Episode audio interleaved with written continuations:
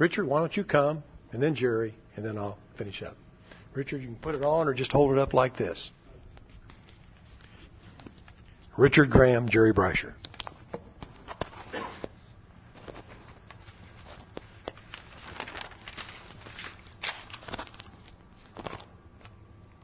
Like this? This piece here. Okay. Um, I didn't know I was going to get to go first. I was hoping I'd have uh, some time to calm down after uh, seeing that video. Um, I got back uh, Friday night, and uh, I went into church uh, breakfast the next morning, and I ran into Larry Davis and Dale, and I don't remember who else was there. But they, uh, when they found out I'd gone to Guatemala, they said, "How'd it go?" And I said about three words, and I stopped, like I'm stopping now. So you'll have to put up with that. But I assure you, they are tears of joy. Um, I'm going to regress for a minute, though, um, because I want to talk about something. Uh, it's not really about Guatemala, but I'll tie it back together for you. Um, on our trip, we had a discussion about a, a, a two-legged dog.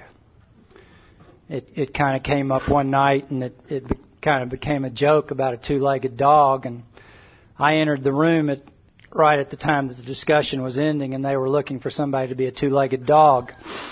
And I I didn't get the whole point until I ran into uh, Patty Oliver, who uh, gave me a piece on Sunday about the two-legged dog, and so I wanted to share that with you for a minute, so you can see how it, it ties into our Guatemala trip. Um, back in 1989, uh, there was an Australian dog named Rusty. Rusty was a 50-pound uh, cattle herding dog, and uh, Rusty was hit in a in a hay mowing uh, accident and actually lost two of his his two left legs. he lost one or the other, left or right, but they he lost both of them.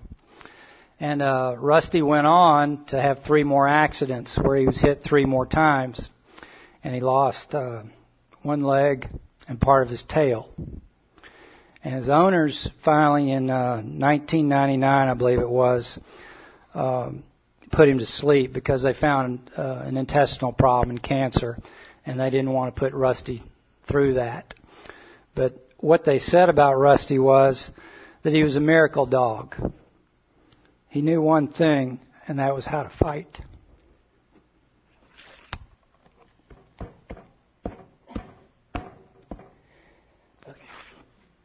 Well, um, last week I met 165 miracle children. They know how to fight. They know how to love. And they know how to give. And they taught me a lot. And earlier this week, I had lunch with somebody and I was telling him about the trip. And he made the statement to me. He said, "Well, you know, I just I have a problem with that. I just have." And I said, "What? What? What is the problem?" And he said, "Well, you know, I could I could give three thousand dollars, and I'd just rather see that money go directly to them, and uh, you know, versus spending it on myself to go down there and do that." And I, I told the gentleman, and, I, and it wasn't my words; it was our Lord's words, that God wants our heart, and He wants our love. And that's what this trip was about. Because we could all send money and we could all do that from here. But God will show you your heart. And He will show you His love like you've never seen it before. So I, I would encourage you, if you haven't been, and maybe it's not Guatemala, but to go. Skip that Orlando vacation or Destin vacation and go. And if you're fortunate enough, take your children when they're ready and and show them something that we all need to see. Thank you.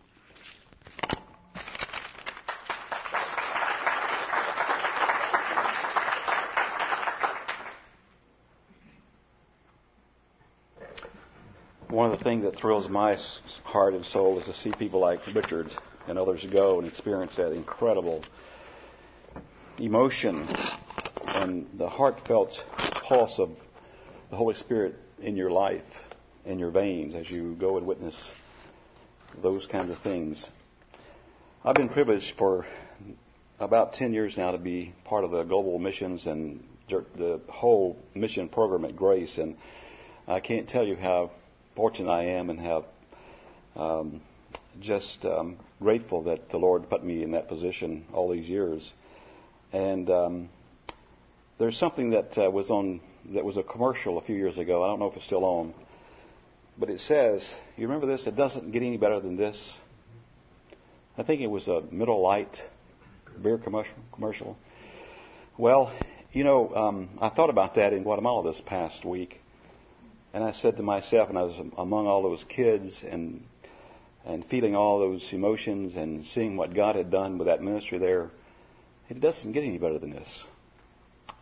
And um, I've been privileged in my business career to be uh, to have trips all over the world. In fact, I turned down two trips this year to five-star resorts to do things like we did we did last week. Not, I didn't say that to say that you know I want you to feel sorry for me that I'm missing all those great trips. I don't want to go on those trips anymore. To be honest with you, I'd rather be here, where it doesn't get any better than this. And I'm um, so grateful that I had the privilege of doing that. Um, my involvement with the Potter's House for the last um, almost year now, we, we actually found this organization in August of last year. Um, Samaritan's Heart, who I'm associated with, uh, went down there in 1999 looking for this very ministry, but the person we was looking at looking at it with who was a Guatemalan, would never take us to this place. And we can never get anything going up for those kids on the dump with this particular person.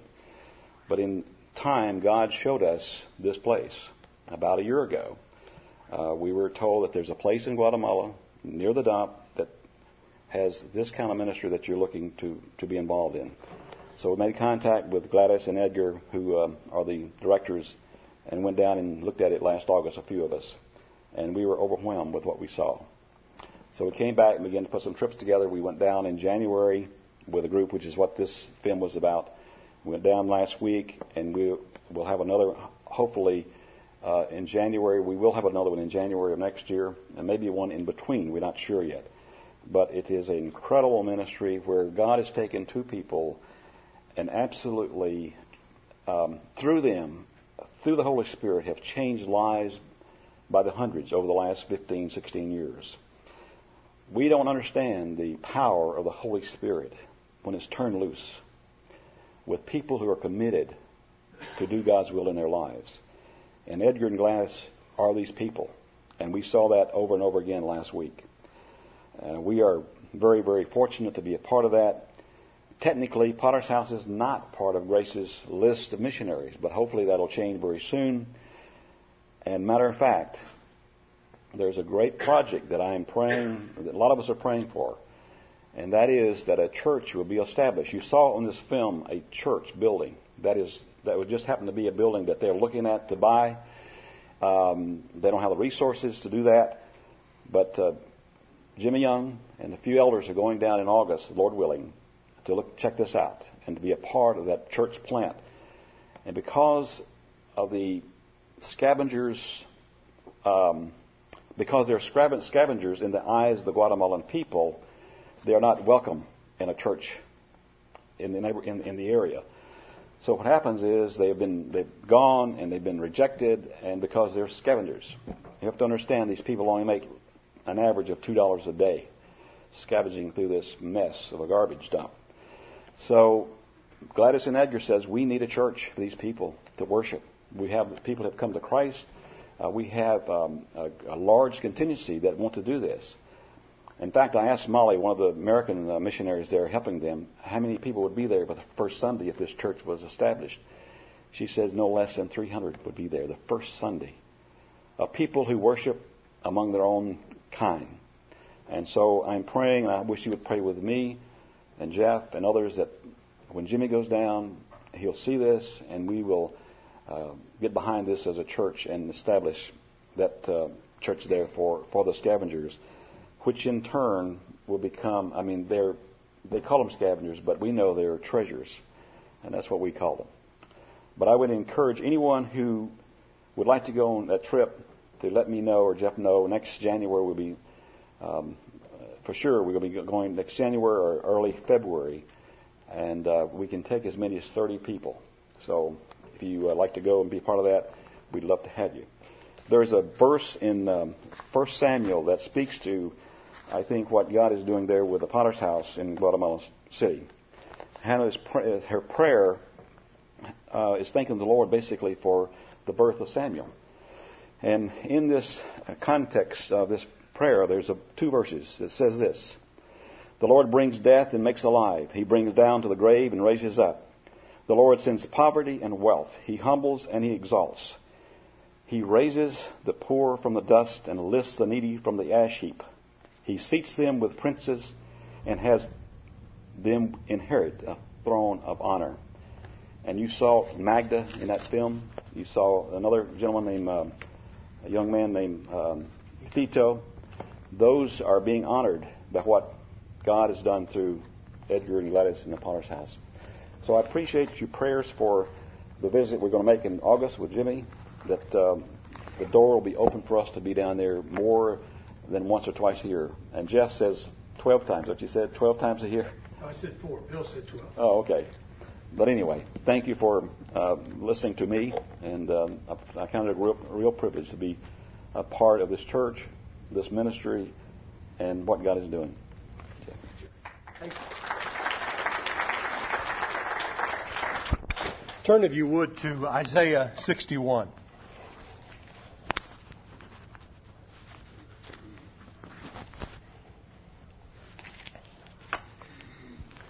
That's real good, Jerry and Richard. Real good.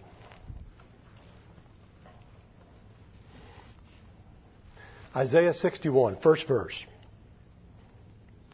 I'm going to read 1 through 4. Read along if you have your copies. Listen if you don't. The Spirit of the Sovereign Lord is upon me, because the Lord has appointed me to bring good news to the poor. He has sent me to comfort the brokenhearted, and to announce that the captives will be released and prisoners will be freed. He has sent me to tell those who mourn that the time of the Lord's favor has come, and with it the day of God's anger against their enemies, to all who mourn in Israel. He will give beauty for ashes, joy instead of mourning, praise instead of despair, for the Lord has planted them like strong and graceful oaks for his own glory. They will rebuild the ancient ruins. They will repair cities long ago destroyed. They will revive them, though they have been empty for many generations. And these are a people that this describes, and this is a people that we minister to, whether they're in Memphis, Tennessee, or Guatemala City, uh, Guatemala. Jesus' ministry is outlined there. And if you've ever read the passage in Luke 4:18, it's a repeat of this passage.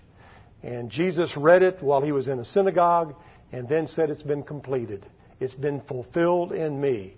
And so the way I think God wants us to interpret that is that ministry that I read to you can be your ministry and my ministry. And it should be your ministry and my ministry. Now, of course, you got to realize I'm going to talk a little bit about basketball because that was what I was involved in. But also, as I talk about basketball, I'm going to be sharing with you a typical day for all 16 of us who went, and I'll emphasize what I did. Uh, Richard was with me quite, quite a bit of the time, too. But uh, I take this passage that comes from the Apostle Paul when he said, I have become all things to all men that I might by some means save some. Listen again, the words of the Apostle Paul. I have become all things to all men, that by some means some might be saved. So, if sewing curtains and uniforms for those Guatemalan kids, those 160 kids, will be used of God to lead them to the Lord, let's sow. If painting rooms, six of them, will provide an opportunity for those kids to, to be saved, let's paint the rooms. Let's do the characters, caricatures.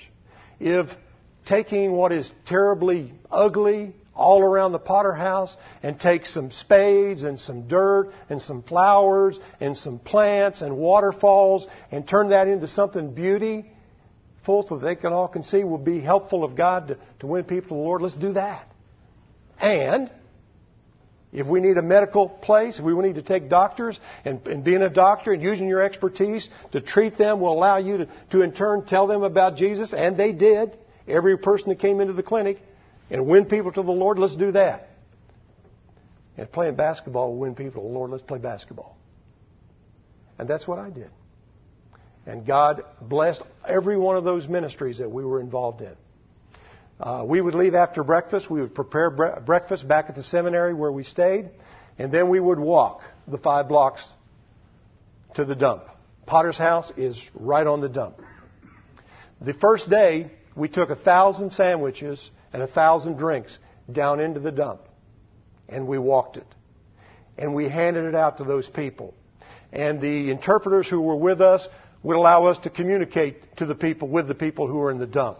And we would also pass out a sheet of paper entitling them to come and see our doctors in the afternoons. And it was a real difficult situation to handle.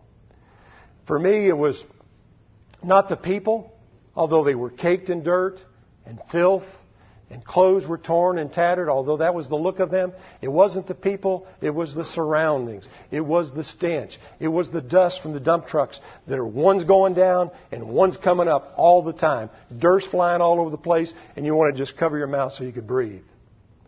But the people were beautiful. You're saying, why don't they get out of the dump? Read your history. 36 years of war in Guatemala. Many of these people, 10,000 strong, that live in and around the dump, have no choice. They came back from the war, and that's the best that they could do. They're hard workers. They're hard workers. They're not down there not working. They're at it. They're, they're doing the things that they need to do to survive. And as G, uh, Jerry mentioned, $2 a day. That's what they survive on. And you'll see a dump truck with all this stuff come in, you'll see kids 9, 10, 12 years of, of age jump the dump trucks as they're going down so they can get first shot at what's there. So after the, the dump procedure, we were doing the various things that were, were mentioned that I just got through mentioning. Now, my part in basketball was two years ago, I had had a chance to work with the international team, men and women, which is their best team. They're, they're Michael Jordan's, and Shaquille O'Neal's, whom the kids look up to. And I had a chance to work with them two years ago, and I got reconnected with them. They happen to have this year two Cuban coaches. You say why? Because there's no Cuban basketball coaches. I mean, excuse me, no Guatemalan basketball coaches. They had to go to Cuba to get their help. And by the way, they heard the gospel too. But you say, uh, how's that uh, socialism work in, in Cuba? Here's how it works. Both of them, male and female, had two kids. They hadn't seen them. They see them once a year. They have a three-year and a four-year commitment to coach those teams. They make $800 a month. 650 goes back to Cuba. Mandated. They get 150. And, as they told me, it's better than what we have in Cuba. So I worked with the international team, con- consulted with the coaches in the morning. Then in the afternoon, we had 165 kids. And we took them goals, basketball goals and backboards and nets and all the equipment that was needed. And in a very confined space, about like this part here, we had a goal and a goal. And they started bringing them to Richard and I, first graders who played soccer You want to teach them basketball? All they want to do is kick the basketball. They don't want to shoot it. They don't want to throw it. But they were very intrigued by basketball, and it's coming on in, in, like gangbusters down there. So we had one after another one, two, three, four, five, six different clinics with them. And uh, it was it was wonderful. I don't think I ever got tired. I was really really worried about my voice and tiring, but just seeing those kids' smiles and and working with them as they now dribble right-handed down and left-handed back. That's what we started out with. No, don't kick it. Dribble it. Dribble it. Don't kick it. And I had a wonderful time with them and, and saw them improve. And then my heart's desire was to, to, to have connection with the international team. And the coaches, after consulting with them the first day, gave me the team the next three days at night. So I worked uh, two hours with the men's team and two hours with the women's team. How about evangelism, you ask? Is there opportunity to evangelize? evangelize? Every day of practice and clinics, we share verse, verses with them and pray. And then on the last day with the kids at, uh, at the Potter's house, uh, Richard and I and Steve Brown went through each classroom and shared, well, they shared their testimony and I shared the gospel. And many prayed to receive Christ right there in the classroom. And of course, the teachers will will now be a part of their discipling. I can't tell you what happened with the international team. Uh, I do know that on the last night that I took them in their dressing rooms and was given free reins to tell them about Jesus. And I might add, the Cuban coaches were listening to every word I said. Every word I said, or the Lord's word through me. I know that right as, as soon as we finished, Cristobal who is a AIA with Campus Crusade, who was my man to dri- drive me and interpret, said that both coaches is permitting him to begin his Bible studies with them the next day. So they're doing the Bible studies with this international team. The international team is coming on rapidly. The men's team want me to try to get them scheduled in the Mid South area for a tour.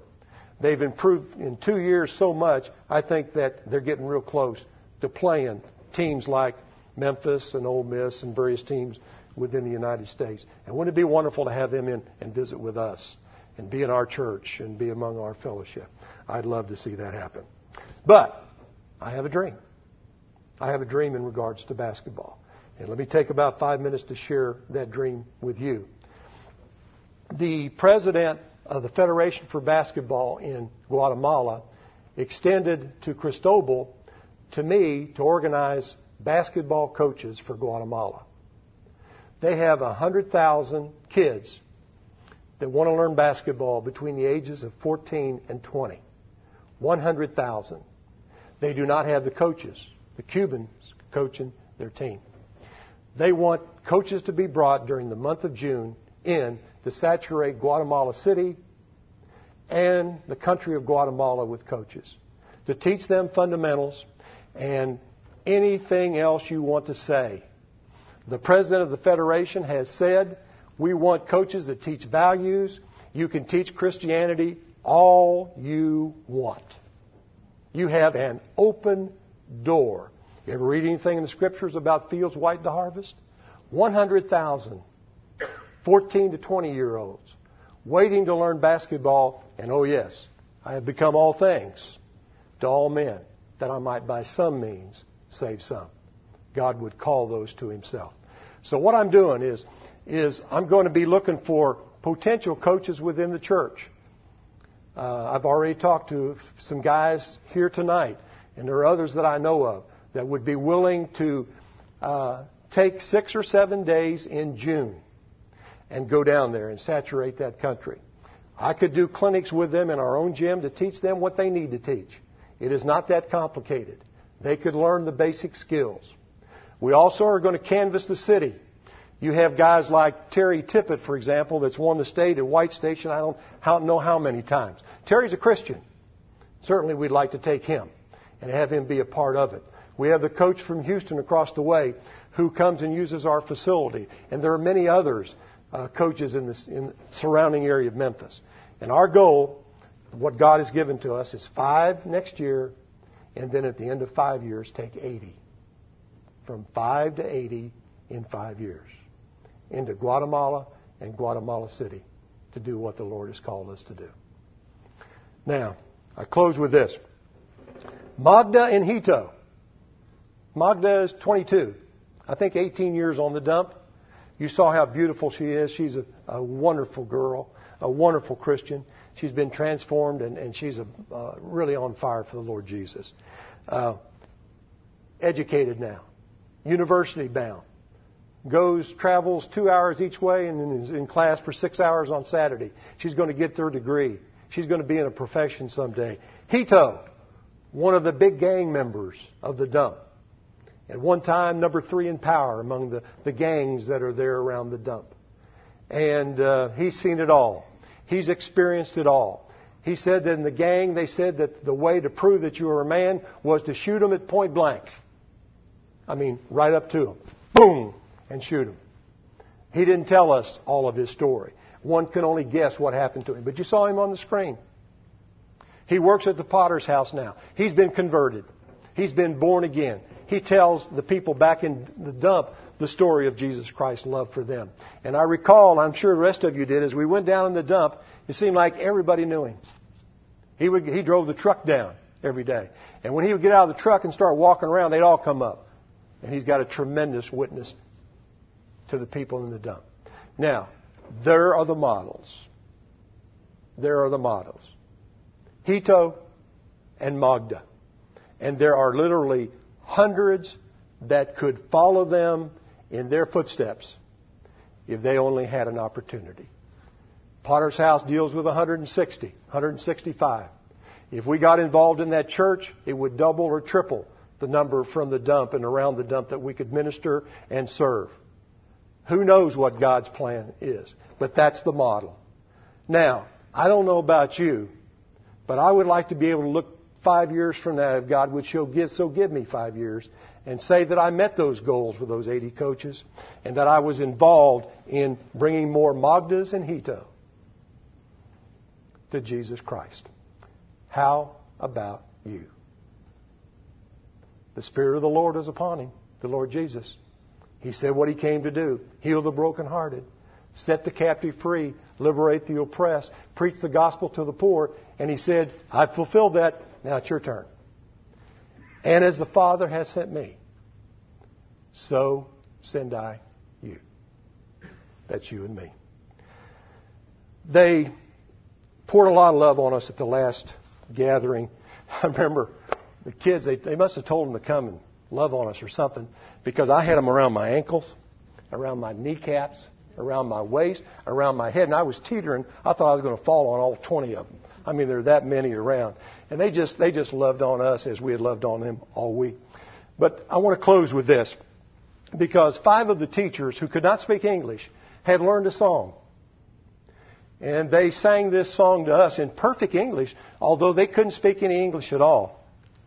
The song, I see the Lord seated on his throne, exalted.